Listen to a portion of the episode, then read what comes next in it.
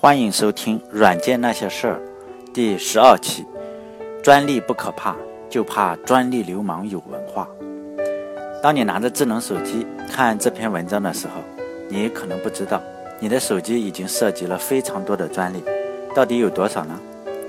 答案让人大吃一惊：一部智能手机有超过二十五万个专利，包括高通、诺基亚、三星、爱立信。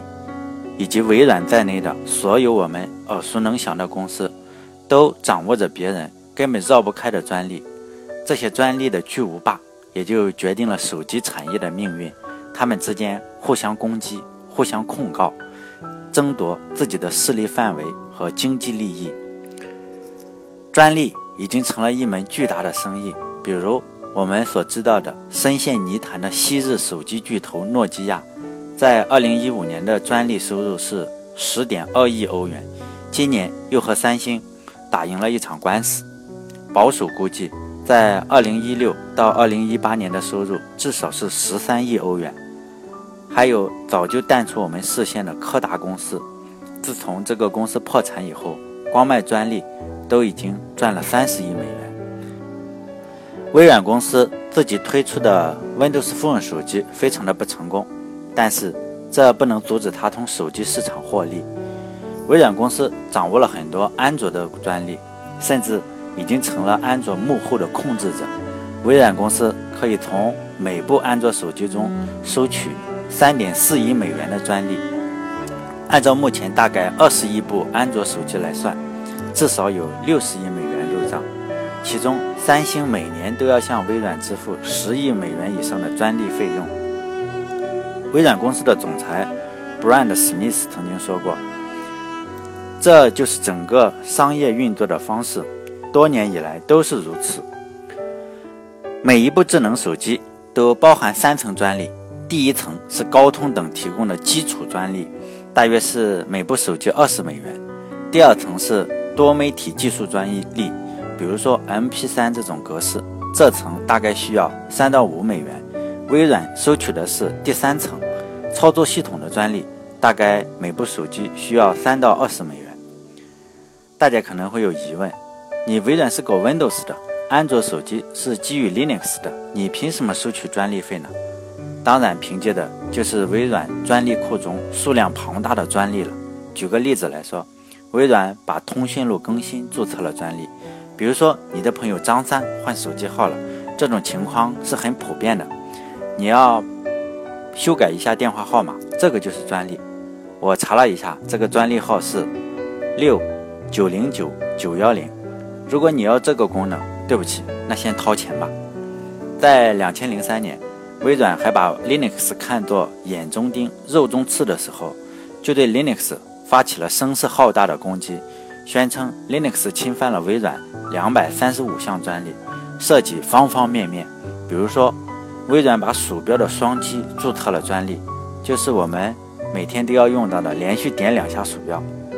还有弹出菜单，这个的专利也是微软的。在 IT 的行业，软件专利已经达到了无孔不入的地步。任何我们现在能想到的点子，基本上都已被注册成了很多的专利。如果有学计算机的同学，我们知道操作系统虚拟内存调度有好几种算法，比如说有。最佳替换算法、最近最少使用算法、先进先出算法、时钟替换算法，这些算法早就被稍微修改一点点，注册了不知道有多少个专利。数学公式是不能注册专利的，但是你要把数学公式实现以后，就能注册专利了。再举一个例子，以前咱们安装 Linux 的时候是使用光驱，可能最早的时候是使用软盘。但是有人注册了一个专利，就是使用硬盘安装 Linux。如果你用硬盘安装 Linux 的话，这就侵犯了一个专利。等一会儿我会推荐另外一个影片，影片里列举了更多的例子，都是一些很荒谬的软件专利。Linux 的创始人 Linus 在2011年接受采访的时候，对专利的评价是：软件专利和方法专利都挺扯淡的。如果是程序员，大家都应该知道一个叫做 Stack Overflow 的网站。这个网站的创始人之一 Joe Spolsky 也非常的反对软件专利。他曾经说过，如果让我发明软件专利，我每十五分钟就能发明一个。Stack Overflow 是个非常好的网站，如果没有这个网站，我根本就没法写软件了。推荐大家去看看 Joe Spolsky 这个博客，他写的非常的好。再说一点有趣的事情，微软公司曾经试图申请一个专利，就是一张图片可以存成不同的分辨率。比如说，我们有一张幺九二零乘以一零八零分辨率的图片，这个尺寸很大。但是呢，我们就可以把这个分辨率降低一些，然后尺寸呢肯定会变小一些。比如把这个图片，我们可以修改成九六零乘以五四零的分辨率，这个尺寸肯定就小了，因为分辨率小了，图片也模糊了，这是非常显而易见的事情。然后微软就把这个去申请了专利，名字叫做视觉化显示比例系数，名字起得非常好听。后来。，Joe s p o s k y 知道了这件事情，就感觉到很愤怒，就去申诉，结果就把微软的这个专利搞得失效了。我本人对专利的态度也是负面的，当然，因为我是一个程序员，并且每天的主力机型都是 Linux，所以我对专利也有很大的偏见。大家也不用认同我的观点，每个人都可以有自己的观点，我们可以求同存异。我也不想影响大家的观点，并不想说服谁。其实是不仅不用理会我的观点，包括各种其他媒体的观点，大家也不用太理会，因为这里面有很多我们看不见的利益。比如说，我比较喜欢看测评，有测评汽车、测评手机什么的。我上大学的时候，我们在同学中有一句话叫“穷玩车，富玩表，傻逼玩电脑”。我属于又穷又傻逼的，最喜欢的东西就是汽车和电子产品，除非是智能手表，其他的手表我根本一个都不认识。在我的印象里，最贵的表大概就是天梭，因为我还很喜欢足球。英格兰足球队的欧文曾经给天梭做过广告。后来说起来的时候，别人告诉我，天梭手表在手表界相当于手机界的红米，连小米都算不上。我当时就很无语。但是我确实不知道还有其他的手表还有什么品牌，比如媒体在测评的时候，如果拿了钱，就会故意的误导你，缺点很容易就说成优点。我们来说汽车测评的话，比如说有一款汽车底盘调整的不好，太硬，就是你过个坑洼的时候都能颠屁股，媒体就说这车好啊，路感非常清晰。如果说这个车的底盘太软，过个坑呢，你感觉不出来。媒体也可以说这个车非常的好，悬挂非常的舒适。如果说一个车的动力不行，踩了油门之后好几秒，你这个车才慢悠悠的加速，媒体也能找到优点，就说这个车非常好，中后段的加速非常给力，有推背感。手机测评也类似，现在我们随便搞个手机，因为你现在测评的时候还说跑分，就有点太 low 了。现在比较流行的说法，我看都是说这个手机的设计很有情怀，有黑科技。因为这种东西很难量化。什么叫有情怀？你这个情怀是八十分的情怀，还是一百分的情怀？黑科技这个东西就更搞笑了。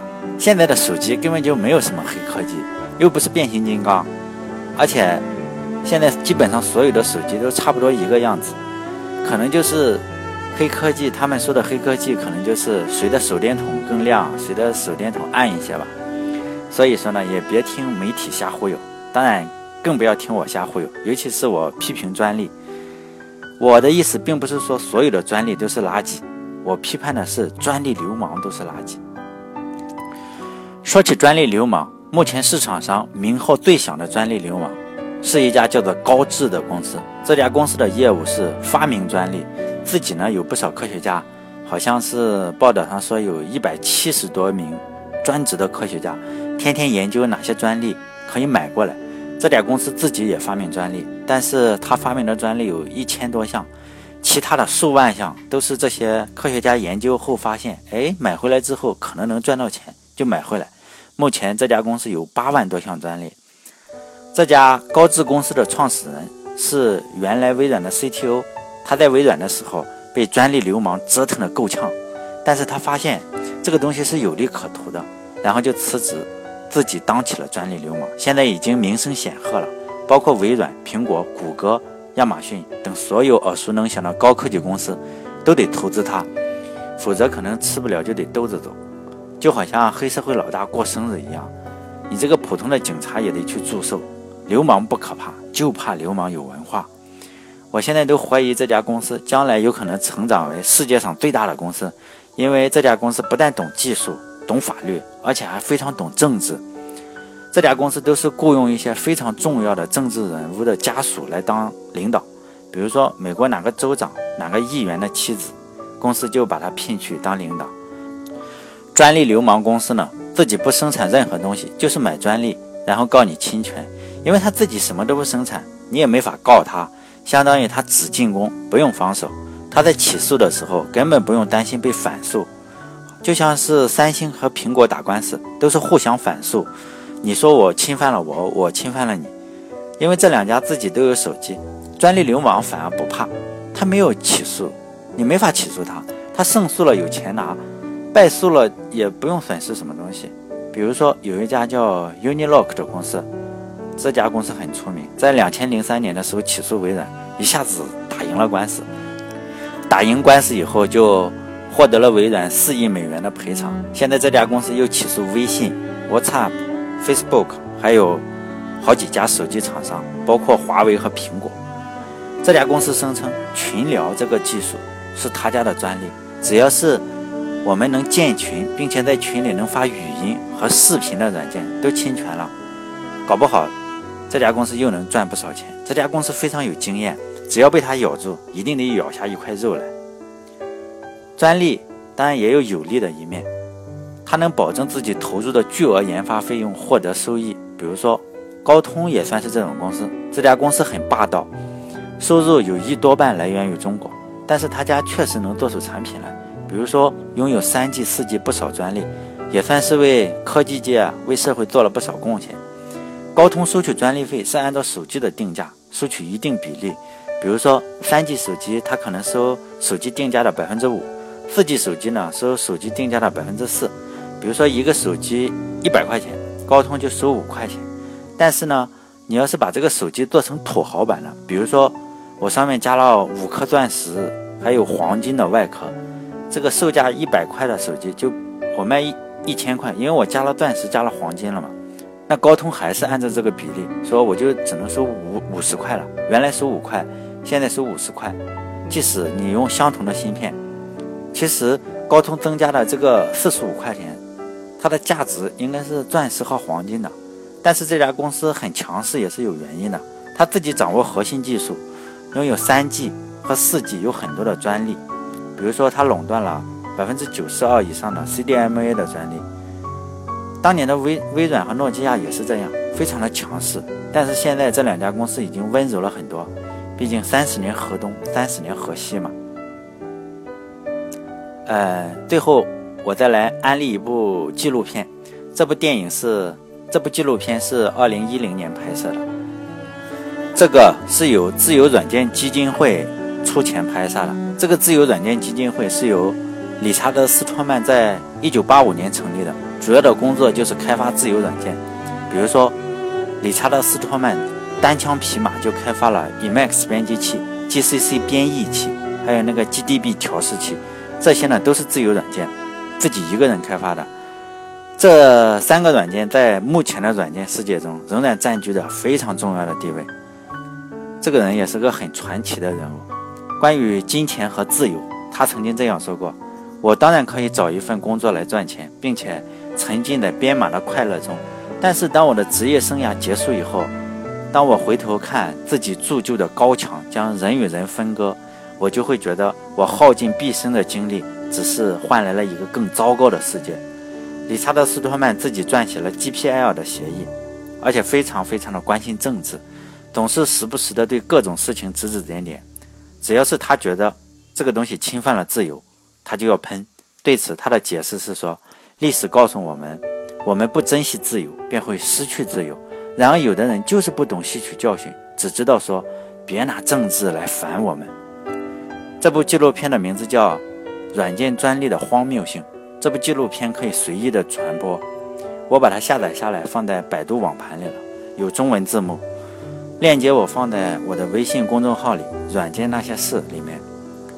这部纪录片也非常的自由，格式是 OGV 格式的，跟大家普通看的格式不同。这是一种自由开放的格式，反而是 MP4 那种格式都是专有的，所以这个得用支持。OGV 格式的播放器来播放，比如说有一个很出名的开源播放器叫 VIC，这个就可以播放。对了，我们前面提到高通非常的霸道，是不是意味着就没有人能管得了它呢？当然不是了。发改委在2015年对高通进行了反垄断调查，罚款61亿，高通连申诉都没有申诉，一声不吭的就把钱交了。说说实在的，这个东西霸道也得看主人。好了，这期音频就录到这里，下期再见。